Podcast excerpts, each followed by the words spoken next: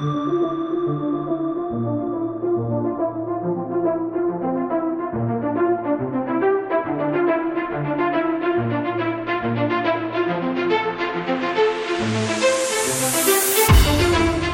Να θυμίσω ότι είμαστε στην τέταρτη σεζόν, στο δεύτερο επεισόδιο της τέταρτης σεζόν και όταν ξεκινήσαμε αυτό το podcast η λογική ήταν να βρούμε πράγματα που μπορούν να μοιραστούν ή να γεφυρώσουν τις Βρυξέλλες με την Αθήνα, να λειτουργήσουμε ως ένα podcast που δίνει επιπλέον θέματα επικαιρότητας που πολλές φορές, τουλάχιστον στην Αθήνα, δεν τα βλέπουμε τόσο καθαρά. Εάν βάλουμε στη σειρά το τι έχει γίνει μέσα σε αυτά τα τρία και πλέον χρόνια, Τότε ξεκινήσαμε με νορμάλ συνθήκες και έκτοτε έχουμε πανδημία, πόλεμο στην Ουκρανία, εισβολή της Ρωσίας, πόλεμο στη Γάζα μετά από την εισβολή της Χαμάς την 7η Οκτωβρίου φέτος.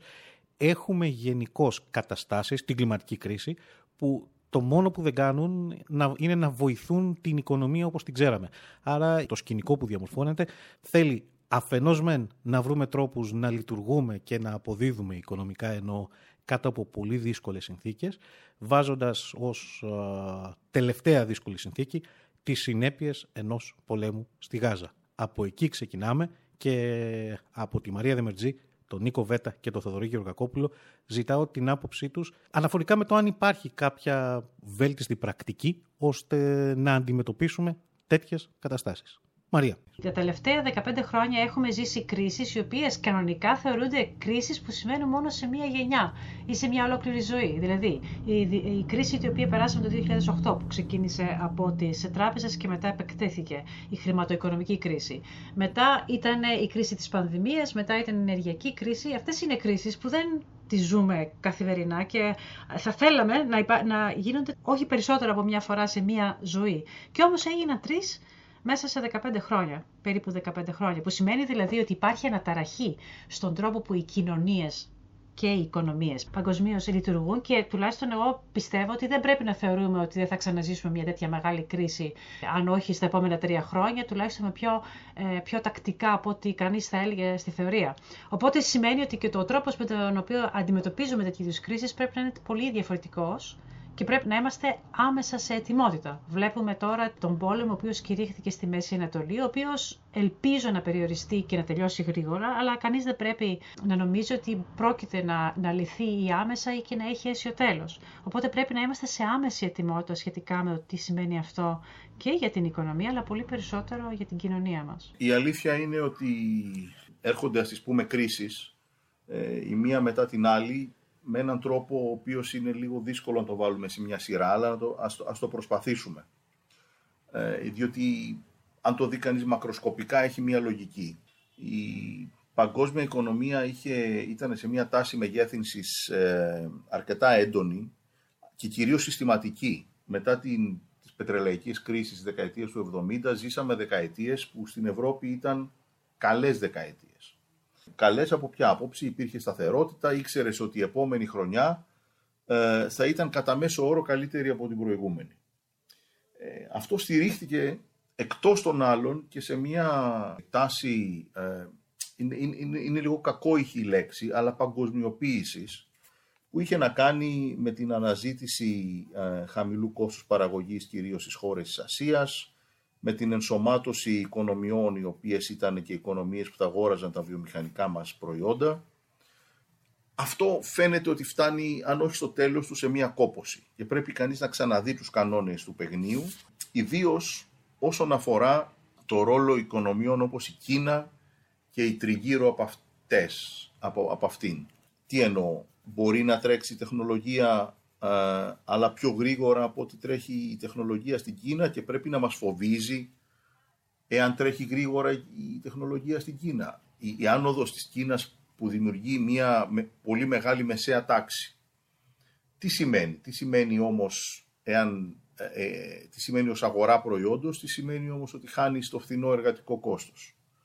Θα πάμε σε ένα κόσμο με δύο πόλους, Αμερική-Κίνα. Αυτά είναι τα μεγάλα ερωτήματα κάτω από τα οποία κανείς μπορεί να δει τα μικρότερα. Ακόμη και κάποιες από τις τάσεις στη Μέση Ανατολή, σίγουρα τις κινήσεις της ε, Ρωσίας, η οποία ψάχνεται σε αυτό το πλαίσιο, αλλά για να έρθω στο ερώτημα το αμυγός οικονομικό, τι συμβαίνει στη μεσαία τάξη της, της Ευρώπης; Η οποία μεσαία τάξη της Ευρώπης χάνει σιγά σιγά σε ανταγωνιστικότητα σε σχέση με τις υπόλοιπες ε, οικονομίες. Δεν είμαστε ούτε μπορούμε να γίνουμε, ούτε θέλουμε να γίνουμε τόσο φθηνοί στο εργατικό κόστος όσο κάποιες άλλες που ανεβαίνουν και μας πιάνουν σιγά σιγά από, από χαμηλότερα. Δεν έχουμε τον τρόπο να, να δέσουμε το εκπαιδευτικό μας σύστημα με την καινοτομία όπως το κάνουν οι, οι Αμερικάνοι και μέσα από θεσμούς δημοκρατίας που σημαίνει ότι πρέπει να δημιουργούμε συνενέσεις, που σημαίνει ότι θα πρέπει να ψηφίζουμε ακόμη και για δύσκολες αλλαγές, προσπαθούμε να ζήσουμε σε μια κατάσταση στην οποία τώρα θα έχουμε πρώτον υψηλότερο κόστος χρήματος από ό,τι είχαμε τα τελευταία 10 χρόνια, δεύτερον υψηλότερο κόστος ενέργειας τώρα που βγαίνει η Ρωσία από την εξίσωση ε, από ό,τι είχαμε τα τελευταία χρόνια και για να στηρίξουμε την πράσινη μετάβαση μέχρι να φτάσουμε τελικά στο χαμηλότερο κόστος ενέργειας. Και τρίτον και υψηλότερο κόστος παραγωγής πολλών προϊόντων γιατί δεν μπορούμε να στηριζόμαστε στο χαμηλό εργατικό κόστος το οποίο μπορεί να είχαμε από, ιδίως από χώρες της Νοτιοανατολικής ε, Ασίας. Όλο αυτό το πλέγμα σημαίνει ότι υπάρχουν τακτικές κινήσεις που μπορείς να κάνεις, αλλά ότι θα πρέπει η Ευρώπη να κοιτάξει λίγο μια κατεύθυνση στρατηγικής. Σε αυτό που περιγράψατε, δεν ξέρω αν το συμπέρασμα ε, είναι σωστό ή λάθος, μου το λέτε εσείς, καταλαβαίνω ότι όποια στρατηγική αν επιλέξουμε, ό,τι και αν κάνουμε έτσι ώστε να κερδίσουμε ανταγωνιστικότητα, να προχωρήσουμε σε, με καλύτερο ρυθμό στο μέλλον, θα πρέπει να είμαστε πιο ολιγαρκείς με την έννοια ότι θα πληρώνουμε ακριβότερα για πράγματα που χρειαζόμαστε σήμερα θα πρέπει να χρειαζόμαστε λιγότερα. Υπάρχει ένα μεγάλο ερατωματικό σε όλη αυτή την εξίσωση που είναι η, τεχνολογία και πώς η τεχνολογία ενσωματώνεται στην παραγωγή και στην καθημερινότητά μας. Η τεχνολογία τρέχει γρήγορα, τουλάχιστον σε τρεις τομείς. Έτσι. Ο ένας τομέας είναι οι ψηφιακές τεχνολογίες ε, και ιδίως η τεχνητή νοημοσύνη. Ο δεύτερος έχει να κάνει με την ενέργεια και ο τρίτος έχει να κάνει με την βιοτεχνολογία και όλα τα τριγύρω και επιστήμες υγείας. Είναι πιθανό, αλλά δεν είναι σίγουρο, ότι η, η ενσωμάτωση τέτοιων τεχνολογιών μπορεί να βελτιώσει και την παραγωγικότητα στην οικονομία, αλλά να βελτιώσει εν τέλει και την ευημερία μας. Και στην Ευρώπη, αλλά θα πρέπει να δούμε πόσο γρήγορα και τι κίνητρα έχουμε, γιατί η τεχνολογία δεν πέφτει από, το ουρανό, από τον ουρανό και ξαφνικά μπαίνει στην εξίσωση παραγωγής, ούτε μπαίνει στην καθημερινότητά μας ξαφνικά. Πρέπει να δούμε πώς θα το ενσωματώσουμε.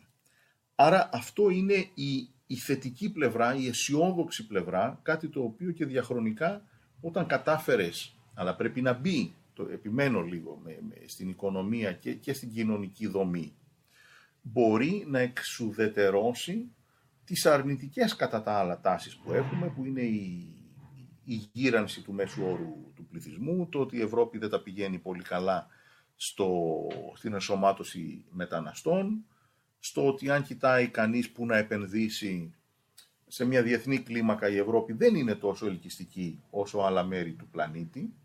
Οπότε στο ερώτημά σας κατά πόσο θα πρέπει να γίνουμε πιο ολιγαρκείς, φαντάζομαι εννοείται να ζούμε με λιγότερα. Ακριβώς ε, θα, αυτό θα πρέπει, θα, θα πρέπει να δούμε μήπως καταφέρουμε να παράγουμε εξυπνότερα, κατά μία έννοια. όλο αυτό θα πρέπει να το δούμε. Είναι, πλησιάζει λίγο στο χώρο της μελλοντολογίας. Έτσι, το να πει κανείς ότι καταφέραμε, ότι, ότι θα μπορούμε να καταφέρουμε να έχουμε τελικά πολύ... Αν, φανταστείτε ένα κόσμο με καθαρή ενέργεια, έτσι, πράσινη και φθηνή ενέργεια, το οποίο δεν είναι επιστημονική φαντασία, είναι ερωτηματικό, αλλά δεν είναι επιστημονική φαντασία πια, όπου η τεχνητή νοημοσύνη αντικαθιστά την ανάγκη να κάνεις πολλές δουλειές τις οποίες δεν χρειάζεσαι. Ε, εδώ η πρώτη μας αντίδραση πρέπει να είναι ωραία και, και από πού θα δουλεύουμε, αλλά αν, αν υπάρχει παραγωγή, αυτή θα μπορεί να μοιράζεται έτσι, καταρχήν με κάποιους, με κάποιους τρόπους. Φανταστείτε έναν τέτοιο κόσμο στον οποίο η Ευρώπη έχει μετά διάφορα να δώσει. Έτσι, έχει, έχει την ιστορία, έχει τον πολιτισμό, έχει κοινωνικό κράτος, αλλά αυτή τη στιγμή δεν έχουμε το πρώτο. Δεν έχουμε αυτή την καλή ενσωμάτωση της τεχνολογίας. Κρατάω και την κοινωνική παράμετρο που έβαλε ο Νίκος Βέτας και πάω στο Θοδωρή. Θοδωρή, θυμάμαι την προηγούμενη κυρίως δεκαετία. Κοινά ξενύχτια, όχι ότι τα κάναμε μαζί, αλλά από κοινού προσπαθούσαμε να καταγράψουμε και να μεταφέρουμε καταστάσεις και να λιάνουμε γωνίες σε πάρα πολύ δύσκολες εποχές. Οπότε κρατώντας, βάζοντας και αυτό στο τραπέζι, η δική σου προσέγγιση. Μας έχουν πιάσει και μας χτυπάνε σαν το ψάρι, ειδικά εδώ στην Ελλάδα, γιατί κοντεύουμε να κλείσουμε 15 ετία πια. Γιατί η αλήθεια είναι ότι εδώ στην Ελλάδα περάσαμε την μεγάλη κρίση του 2010, περίπου για 10 χρόνια. Περάσαμε μια κρίση στην οποία την περνάνε μόνο κράτη που έχουν χάσει σε πολέμους.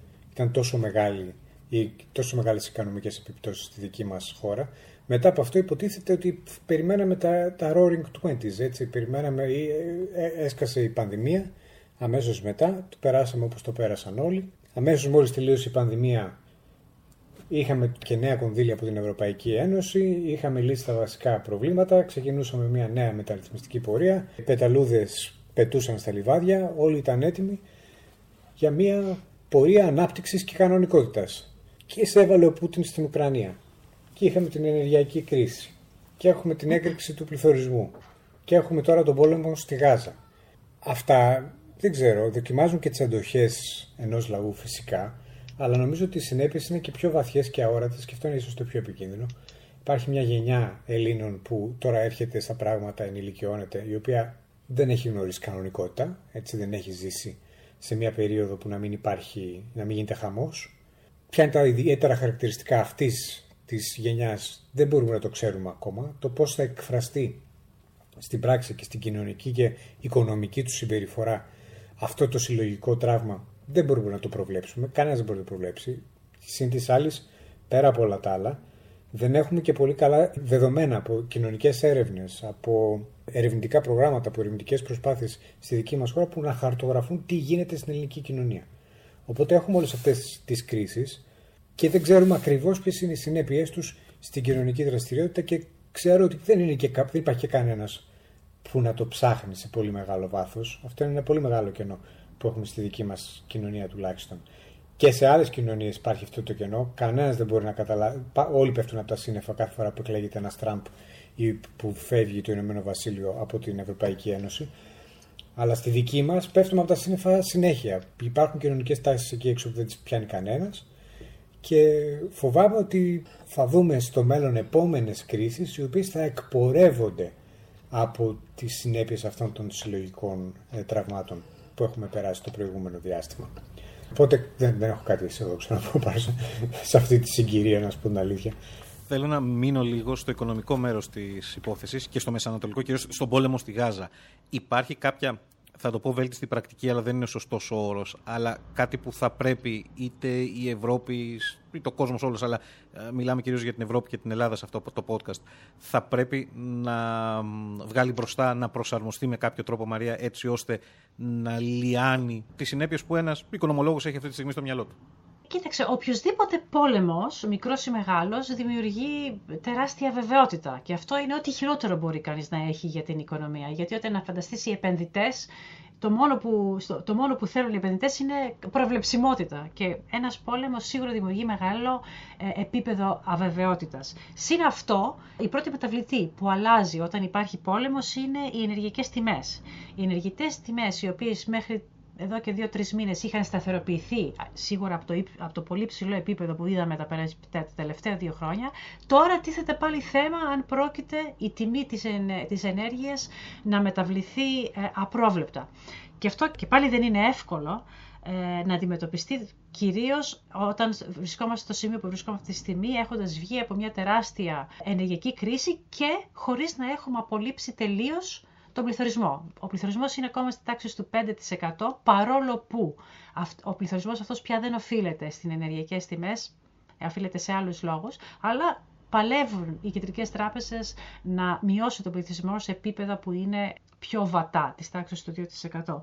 Μια ενεργειακή κρίση που θα έρθει να προσθέσει στο πληθυσμό είναι σίγουρα είναι κάτι το οποίο είναι ένα πολύ δύσκολο πρόβλημα να λυθεί. Περιμένουμε να δούμε αν ε, αυτό θα συμβεί έμπρακτα. Είδαμε οι ενεργειακές τιμές να μεταβάλλονται καταλήγω στην αρχή του ε, πολέμου της Γάζας, εδώ και μερικές εβδομάδες, αλλά σταθεροποιήθηκα. Οπότε δεν έχουμε δει τουλάχιστον προς το παρόν ε, μεγάλη μεταβολή στις ενεργικές τιμές. Αυτό βέβαια δεν σημαίνει ότι δεν μπορεί να συμβεί κάτι, δεδομένου ότι όλα, τα πάντα είναι δυνατά. Προς το παρόν όμως, αυτό που φροντίζει η Ευρώπη είναι την ενεργειακή της ασφάλεια, δηλαδή το να μπορέσει να αντιμετωπίσει ένα κρύο χειμώνα ε, μέσω των αποθεμάτων που ε, διατέχει. Επίσης, την αγορά πετρελαίου από διαφορετικές περιοχές, από διαφορετικές γεωγραφικές περιοχές, έτσι ώστε να μην εξαρτάται από μόνο μία. Και φυσικά η μετάβαση σε πηγές ενέργειας, οι οποίες είναι πράσινες. Εδώ βρισκόμαστε αυτή τη στιγμή σε ένα επίπεδο τεράστιας αβεβαιότητας με την απόλυτη ανάγκη να χρησιμοποιήσουμε οποιοδήποτε μοχλούς έχουμε προκειμένου να σταθεροποιήσουμε την οικονομία. Θα ήθελα να ρωτήσω κάτι ξεκινώντας από το Θοδωρή που έχω την αίσθηση ότι μετά τα όσα ζούμε στη Γάζα έχει αρχίσει να μας απασχολεί και πάλι θέματα αντισημιτισμού ε, ή κρούσματα τέτοια και στην Ελλάδα και στην Ευρώπη και σε ολόκληρο τον κόσμο μάλλον. Θα ήθελα αφενός με να, να μου πεις αν είναι η ιδέα μου ή, ή όχι, αφετέρου δε βάζοντας και τη Μαρία στη κουβέντα, εάν είναι διαφορετικά τα πράγματα στην Ελλάδα από ό,τι είναι στον υπόλοιπο κόσμο. Δεν έχω πολύ καλή εικόνα για τον ολόκληρο τον υπόλοιπο κόσμο, αλλά αυτό που που βλέπουμε και σε αυτή τη συγκυρία είναι, είναι να επιβεβαιώνεται ένα κοινωνικό φαινόμενο το οποίο υπάρχει εδώ και δεκαετίες. Υπάρχει αντισημιτισμός σε όλες τις κοινωνίες και τις ανεπτυγμένες κοινωνίες του κόσμου. Δεν υπάρχει εξαίρεση περί αυτού. Υπάρχει διαφορά στην ένταση, στην έκφανση, στα ποσοστά αλλά αυτό είναι κάτι το οποίο δεν έχει εξαφανιστεί από τον κόσμο μας σε καμία περίπτωση και μάλιστα υπάρχουν διάφορες μορφές αντισημιτισμού. Όταν ακούμε τον αντισημιτισμό και φανταζόμαστε νεοναζί και σβάστικες να ζητούν την κατάλυση και την εξαφάνιση του Ισραήλ. Αυτή είναι μία μορφή πιο ακραία, πιο κραυγαλαία. Υπάρχουν κάποιες εκφάνσεις αρκετά περίεργες, σχεδόν παλαβές, που βλέπουμε στο τελευταίο διάστημα με ακροδεξιούς ή ομάδες του πληθυσμού στο δεξί άκρο του πολιτικού φάσματος να βγαίνουν στο πλευρό ε, Ισλαμιστών. Υπάρχουν άλλες ομάδες της δεξιάς που βγαίνουν στο πλευρό του Ισραήλ μια μικρή, με περίεργη κατάσταση θολή, η οποία δεν βγάζει κανένα νόημα σε ιστορικό πλαίσιο. Και έχουμε βέβαια και άλλες μορφές πιο ήπιου αντισυστημισμού. Η στάση ενός κομματιού της αριστεράς παραδοσιακά που υποστηρίζει σταθερά τα δίκαια του Παλαιστινιακού λαού και αυτή παίρνει πάρα, πάρα πολλές μορφές και σε αυτή την περίπτωση, σε αυτή τη συγκυρία έχουμε δει ε, αρκετά άσχημες εκφάνσεις του φαινομένου την, δεν ξέρω, όσες και όσοι μας ακούν και έχουν περάσει από ελληνικό πανεπιστήμιο σίγουρα έχουν ζήσει την εμπειρία καταλήψεις, συνελεύσεις για υποστήριξη, για συμπαράσταση στον Παλαιστινιακό λαό και κατά της επιθετικότητας του Ισραήλ. Φυσικά γιατί το Ισραήλ για αυτούς είναι ο μόνος επιτιθέμενος πάντα. Αυτό σε περιπτώσεις όπως αυτή που ζούμε έρχεται στην επιφάνεια, βγαίνει πάρα πολύ έντονα. Αυτή η μορφή ήπιας αντι, αντι, ήπιου αντισημιτισμού και λέω αντισημιτισμού γιατί δεν είναι απλά αλληλεγγύη στον Παλαιστινιακό λαό. Μιλάμε για αλληλεγγύη σε κάποιες περιπτώσεις στον αγώνα της Χαμάς, η οποία είναι μια Ισλαμιστική τρομοκρατική οργάνωση, η οποία όχι απλά δεν ασπάζεται τις αξίες και τα δανεικά της αριστεράς, δεν ασπάζεται τις αξίες του πολιτισμού, του ανθρώπινου πολιτισμού. Έχει μια εντελώς διαφορετική ε, αφετηρία όλη αυτή η ιστορία ξεκίνησε απλά να θυμίσουμε από μια τεράστια σφαγή που έγινε σε άμαχους πολίτες. Βλέπουμε ένα κομμάτι της αριστεράς αυτή τη στιγμή να, να κάνει στην άκρη μια επίθεση της 7ης Οκτωβρίου που ήταν από τις μεγαλύτερες τρομοκρατικές επιθέσεις στην ιστορία. Αυτό το πράγμα είναι σημαντικό. Δεν είναι, είναι, νομίζω ότι είναι κοιλίδα στο πρόσωπο και την κοινωνική υπόσταση της αριστεράς διεθνώς. Όχι μόνο στην Ελλάδα, έτσι, γιατί αυτό είναι ένα φαινόμενο το οποίο υπάρχει στην Ελλάδα, είναι πολύ έντονο στην Ελλάδα. Ούτως ή άλλως στην Ελλάδα οι πορείες για τα εκδίκια του Παλαιστινιακού λαού γίνονταν πάντα, αλλά και στη συγκεκριμένη περίπτωση που πάλι δεν δηλώνουμε για τον Παλαιστινιακό λαό μόνο, δεν ξέρω, νομίζω ότι είναι ένα φαινόμενο που πρέπει να μας ανησυχεί γιατί πατάει και στα, σε κοινωνικούς αυτοματισμούς και σε κοινωνικά ένστικτα τα οποία έχουν πολύ μεγάλη ιστορία. Ο αντισημιτισμός έχει βαθιές ρίζες στις περισσότερες ευρωπαϊκές κοινωνίες τουλάχιστον και αυτά, αυτά τα ένστικτα αναζωπυρώνονται σε αυτή την περίοδο. Μόνο, κάτι, μόνο αρνητικά πράγματα μπορούν να βγουν από όλη αυτή την ιστορία. Μαρία, έχεις κάποια εικόνα διαφορετική στις Βρυξέλλες σε αυτό το επίπεδο πριν και μετά την 7η Οκτωβρίου, αυτά που συμβαίνουν τώρα σε σχέση με αυτά που συνέβαιναν πριν; Το μόνο που θα ήθελα να προσθέσω είναι ένας λόγος, ε, ο λόγος που έβγαλε ο Υπουργός Οικονομίας της ε, Γερμανίας, ο Ρόμπερτ Χάμπεκ, Δεν ξέρω αν είδατε αυτό το λόγο που έβγαλε. Ήταν Ναι. ένας, ε, ένας λόγος ο οποίος ήταν ε, από τη μια πλευρά πολύ συγκινητικός με την έννοια ότι έβαλε τα όσα συμβαίνουν στη Γερμανία σχετικά με τον αντισημιτισμό αυτή τη στιγμή σε κάποια προοπτική δεδομένου του παρελθόντος, της ιστορίας της Γερμανίας, στην οποία ήθελε να πει πολύ λογικά ότι δεν υπάρχει καμία, ε, κανένα επίπεδο αντοχής για αντισημιτισμό στη Γερμανία. Ο λόγος με τον οποίο το, το έθεσε το θέμα ήταν, ο τρόπος μάλλον που τον οποίο έθεσε το θέμα, όπως σας είπα, είναι, είναι, ήταν συγκινητικός. Απ' την άλλη όμως, τάχθηκε, μίλησε άμεσα στον μουσουλμανικό λαό της Γερμανίας. Σαν να τον κατηγορούσε κατά κάποιο τρόπο ε, για ορισμένα πράγματα, το οποίο φυσικά ε, κατέληξε να διαχωρίσει τον κόσμο. Έθεσε δηλαδή, ε, υπήρξαν πάρα πολλοί οι οποίοι δεν θεώρησαν το λόγο του Χάμπεκ συγκριτικό, τον θεώρησαν μάλλον ανταγωνιστικό. Ε, δηλαδή δίχασε τον κόσμο σχετικά με το μήνυμα που ήθελε να περάσει. Νομίζω ότι βρήκε μεγάλη ανταπόκριση στην ε, Γερμανία ε, και αυτό είναι λογικό γιατί ο τρόπος με τον οποίο έχει ζήσει η Γερμανία τα τελευταία 50 χρόνια, 60-70 χρόνια είναι ένας, ε, μια ζωή γεμάτη ενοχές για το τι έχει φέρει η Γερμανία στην, ε, παγκο- στον παγκόσμιο πολιτισμό λόγω του Δευτέρου Παγκόσμιου Πολέμου. Ε, αλλά παρόλα αυτά, εδώ μπαίνουμε σε μια, σε μια περιοχή η οποία είναι γκρίζα, που αρχίζουν τα πράγματα και γίνεται λίγο πιο δύσκολο να τα εξηγήσει κανείς, όπως τα έθεσε και ο, ε, και ο Θοδωρής. Μου είναι αδύνατο να έχω καθαρή άποψη πάνω στο θέμα, ε, διότι είναι τόσο δύσκολο να μπορεί να κατανοήσει κανείς πώς αισθάνεται ο Παλαιστίνιος, ο οποίος πολεμάει εδώ και χρόνια να έχει το δικαίωμα για μια χώρα σε κάποια γεωγραφία την οποία γνωρίζει μέσα από την ιστορία του και από την άλλη να έχουμε μια τρομοκρατική οργάνωση, όπως είπε και ο Θοδωρής, η οποία προσπαθεί να υπερασπιστεί αυτά τα δικαιώματα. Το ένα δεν έχει να κάνει τίποτα με το άλλο και όμως τα δύο ταυτίζονται.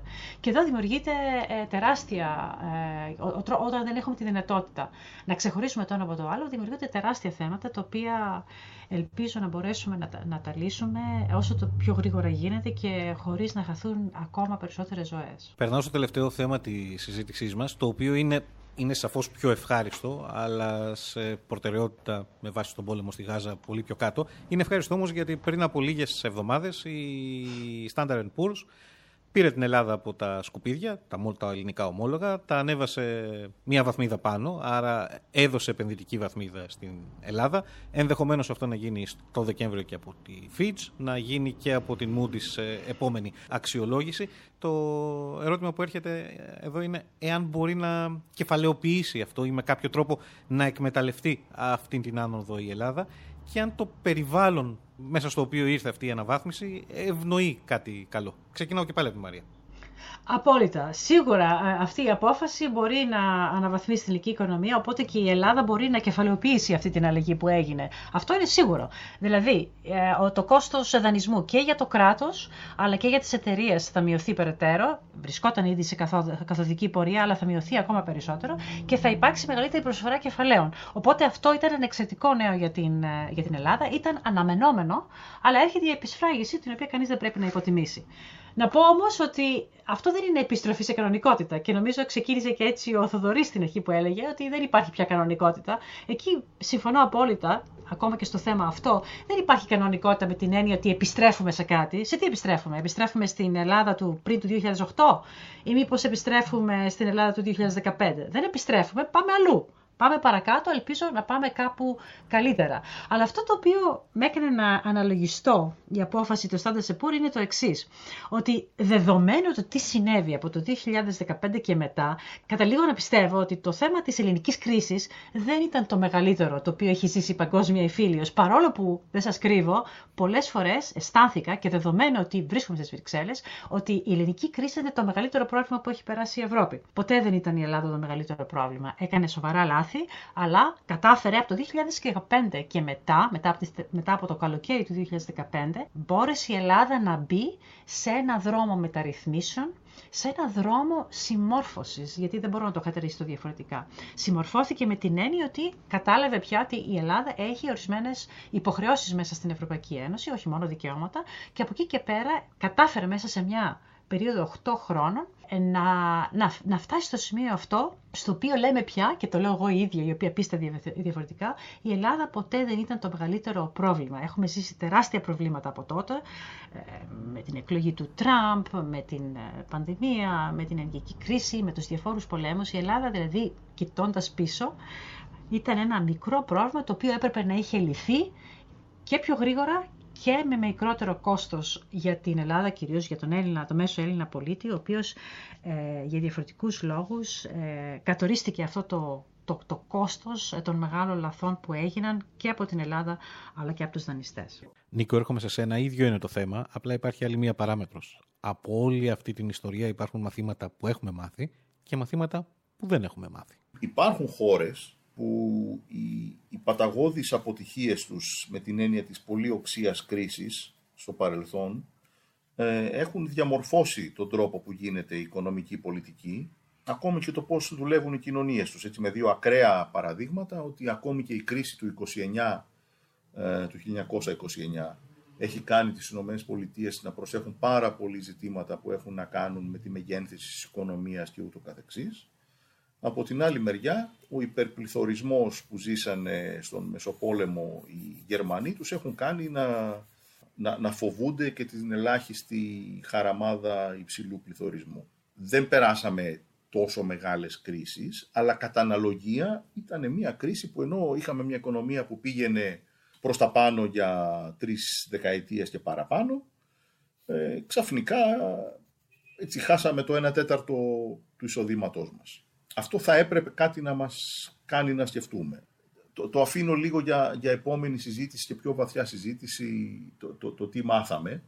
Το σίγουρο είναι ότι βγήκαμε με περιορισμούς. Γιατί, ποιοι είναι αυτοί οι περιορισμοί; Το ένα είναι ότι πλέον δεν είμαστε άγνωστοι ούτε στους παγκόσμιους επενδυτές, ούτε στους αναλυτές, έτσι, μια που αναφέρατε τους οίκους αξιολόγησης. Από το 2010 και μετά μπήκε πάνω από τη χώρα μας ένας πελώριος μεγενθητικός φακός, που σημαίνει ότι πάρα πολλοί προσπάθησαν να καταλάβουν τι είναι η ελληνική οικονομία. Δεν μπορούμε εύκολα, ακόμη και να θέλαμε, που δεν λέω ότι θέλαμε, ότι θέλουμε, αλλά ακόμη και να θέλαμε να κοροϊδέψουμε κάποιους, δεν είναι πια εύκολο. Αυτό σημαίνει ότι η πρόοδος η οποία ανδιαμφισβήτητα έχει υπάρξει κάθε μέρα από το 2010 κατά μέσο όρο. Έτσι, με τα μισομυγυρίσματα που είχαμε, ιδίως το καλοκαίρι του 2015, άλλαξαν αρκετά. Το Δημόσιο Ταμείο ήρθε σε μια ισορροπία. Μακροοικονομικά πλέον η, η χώρα μας αυξάνεται περισσότερο από το μέσο, μεγεθύνεται πιο γρήγορα από το μέσο όρο της Ευρώπης. Ωραία όλα αυτά, αλλά εάν κανείς πει ότι τελειώσαμε, ότι η ελληνική οικονομία πλέον πήρε επενδυτική βαθμίδα, άρα είμαστε μια χαρά. Επενδυτική βαθμίδα σημαίνει ότι είμαστε πάνω από τη βάση. Ε, ελάχιστα πάνω από τη βάση και μάλιστα ακόμη όχι και από όλους τους ε, τους οίκους αξιολόγησης, αν και το αναμένουμε. Αλλά εάν κάνουμε μια παρομοίωση, είμαστε ένας μαθητής ο οποίος για πολλά χρόνια, για 13 ολόκληρα χρόνια, έτσι από το 2010 ήμασταν κάτω από τη βάση και τώρα ανεβήκαμε πάνω από τη βάση. Αυτό κανείς πρέπει να πει πρώτα απ' όλα θέλω να πάρω ακόμη καλύτερους βαθμούς. Δηλαδή το, το να συνεχίζεται αυτή η αξιολόγηση σε υψηλότερο επίπεδο, ώστε να πλησιάσουμε και αυτό που είχαμε πριν το 2010, Πρώτον, από μόνο του είναι, είναι ένας ενδιάμεσο εφόδιο. Αλλά θα πρέπει κανείς να, να περιγράψει πέραν αμφιβολίας σε όλους αυτούς που μας κοιτάνε απ' έξω και σε όσους είμαστε μέσα σε αυτή τη χώρα, τι οικονομία θέλουμε. Εάν πούμε ότι θέλουμε μια οικονομία που το δημόσιο να είναι συμμαζεμένο και αποτελεσματικό και η επιχειρηματικότητα να είναι ε, πραγματική επιχειρηματικότητα, να, να, να παίρνει λελογισμένα ρίσκα, να καινοτομεί, να εξάγει. Εάν το κάνουμε αυτό το δίπολο, εγώ δεν έχω καμία αμφιβολία ότι η ελληνική οικονομία σε κάποια χρόνια μπορεί να είναι από τις πιο ευημερούσες στην Ευρώπη. Εάν όμως πούμε, ωραία, πήραμε και αυτή την επενδυτική βαθμίδα, ας πάμε και να κρατήσουμε τις παλιές μας συνήθειες, που ποιες είναι οι παλιές μας συνήθειες; Ένας δημόσιος τομέας που δεν έχει ιδιαίτερα κίνητρα να είναι αποτελεσματικός. Συγκρινόμενος με την, ακόμη και με την υπόλοιπη Ευρώπη είναι, είναι πιο κάτω έτσι, στη δικαιοσύνη, στην υγεία, στην παιδεία και ούτω καθεξής. Επιχειρηματικότητα η οποία ναι μεν ζει αλλά κοιτάει προς τα μέσα της χώρας. Ειδικά τώρα που έχουμε και το Ταμείο Ανάκαμψης και πάντα έχουμε και άλλους ευρωπαϊκούς πόρους να πούμε ας ζήσουμε από αυτούς τους πόρους χωρίς να σκεφτόμαστε την εξωστρέφεια. Αυτό είναι το λάθος. Έτσι, αυτή είναι η λάθος κατεύθυνση. Τι σημαίνει να λέει κανείς σε μια χώρα σωστό; Ή λάθος. Οι χώρες θα επιλέγουν προς τα που τα πάνε. Αλλά εάν το κάνουμε αυτό, δεν υπάρχει περίπτωση σε 3, 4, 5 χρόνια από τώρα να είμαστε σε υψηλή τροχιά μεγένθησης αν ακολουθήσουμε αυτή την πορεία. Ε, εγώ ελπίζω και πιστεύω ότι υπάρχει πλέον αρκετή συσσωρευμένη ανάμνηση του πόνου που περάσαμε, αλλά και φιλοδοξία για το πώς μπορούμε να, τι, τι χώρα μπορούμε να είμαστε, ας πούμε τι οικονομία μπορούμε να είμαστε, ώστε να επιλέξουμε το πρώτο, ε, να φτιάξουμε ε, με γοργά βήματα το δημόσιο τομέα και να φτιάξουμε ένα πλαίσιο που οι επιχειρήσεις και οι εργαζόμενοι που θα ανταμείβονται είναι αυτοί που είναι παραγωγικοί, εξωστρεφείς. Φυσικά σπέβδω να πω για όσους που είναι δηλαδή τι θα κάνουμε εδώ, ένα διαγωνισμό που μόνο θα ανταμείβονται οι πιο καλοί, τι θα γίνουν αυτοί που δεν μπορούν.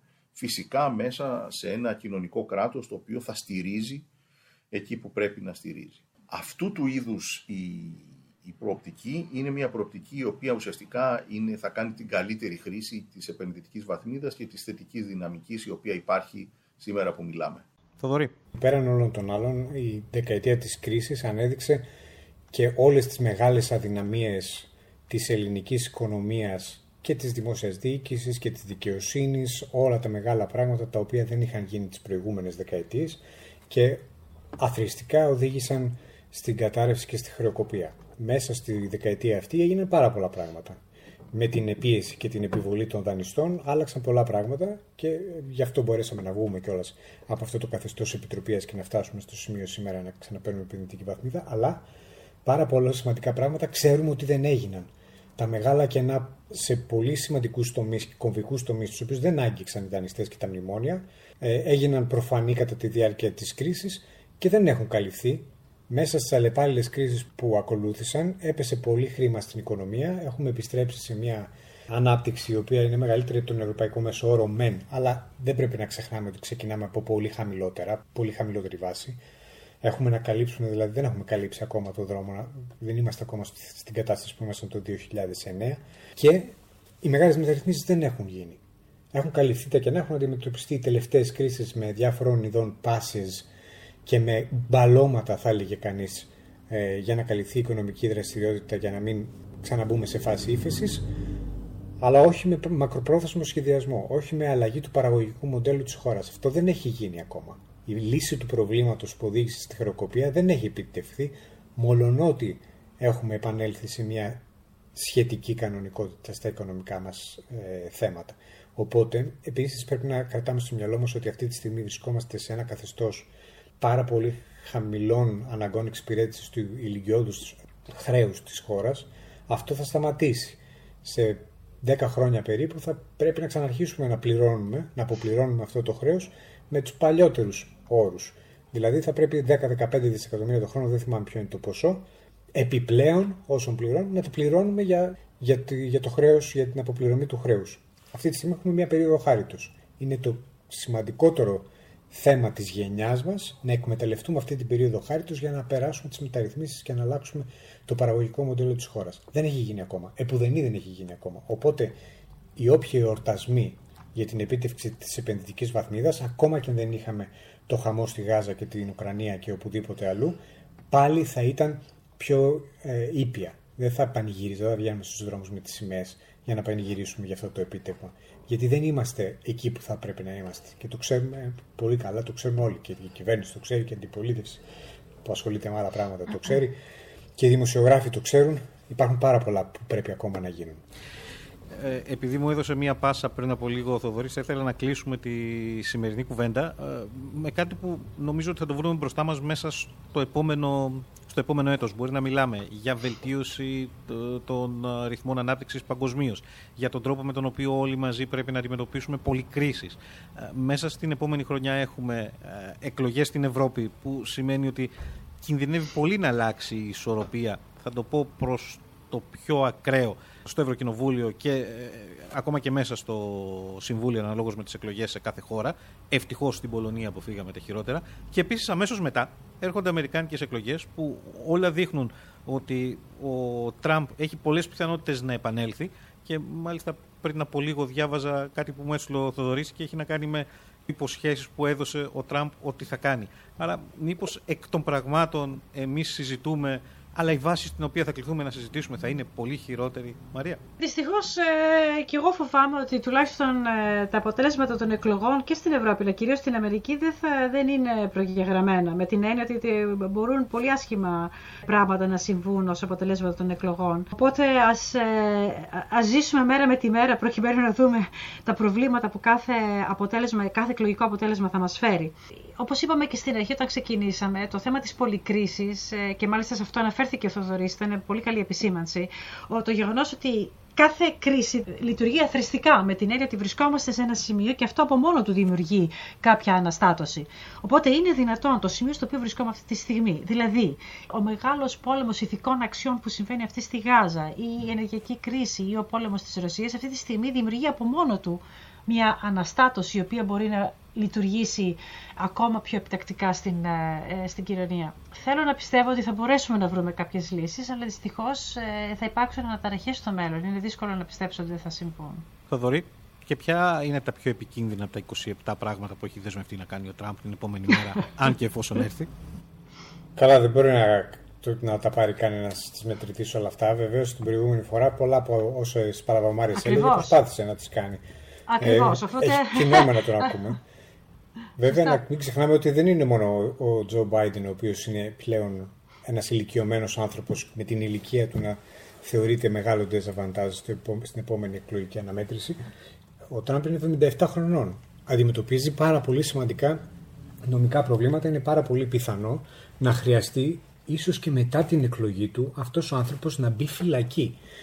Δηλαδή, αν πάμε, φτάσουμε σε αυτό το σημείο, θα ζήσουμε εκπληκτικά πράγματα. Τον ερχόμενο Μάρτιο έχει κανονικά μια πολύ σημαντική ε, δικαστική ε, μάχη, η οποία δεν θα, δεν θα βγει αλόβητος. Αυτός θα καταδικαστείς για αρκετά από αυτά που έχει κατηγορηθεί.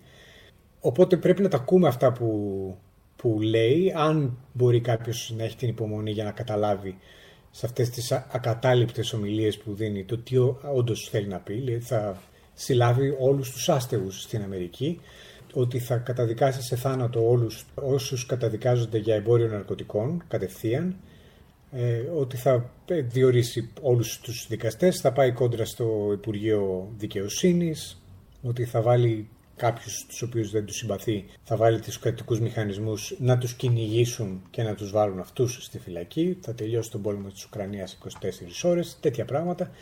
Με θυμηδία μπορεί κάποιος να τα ακούσει, δεν γίνεται αλλιώς, αλλά οι Ηνωμένες Πολιτείες αυτό που πρέπει να κρατήσουμε είναι μια βαθιά διχασμένη χώρα με πάρα πολύ σοβαρά προβλήματα. Είναι πλέον δεν λύνεται ο διχασμός στην Αμερικανική κοινωνία. Η από εκεί πλευρά που έχει χάσει κάθε.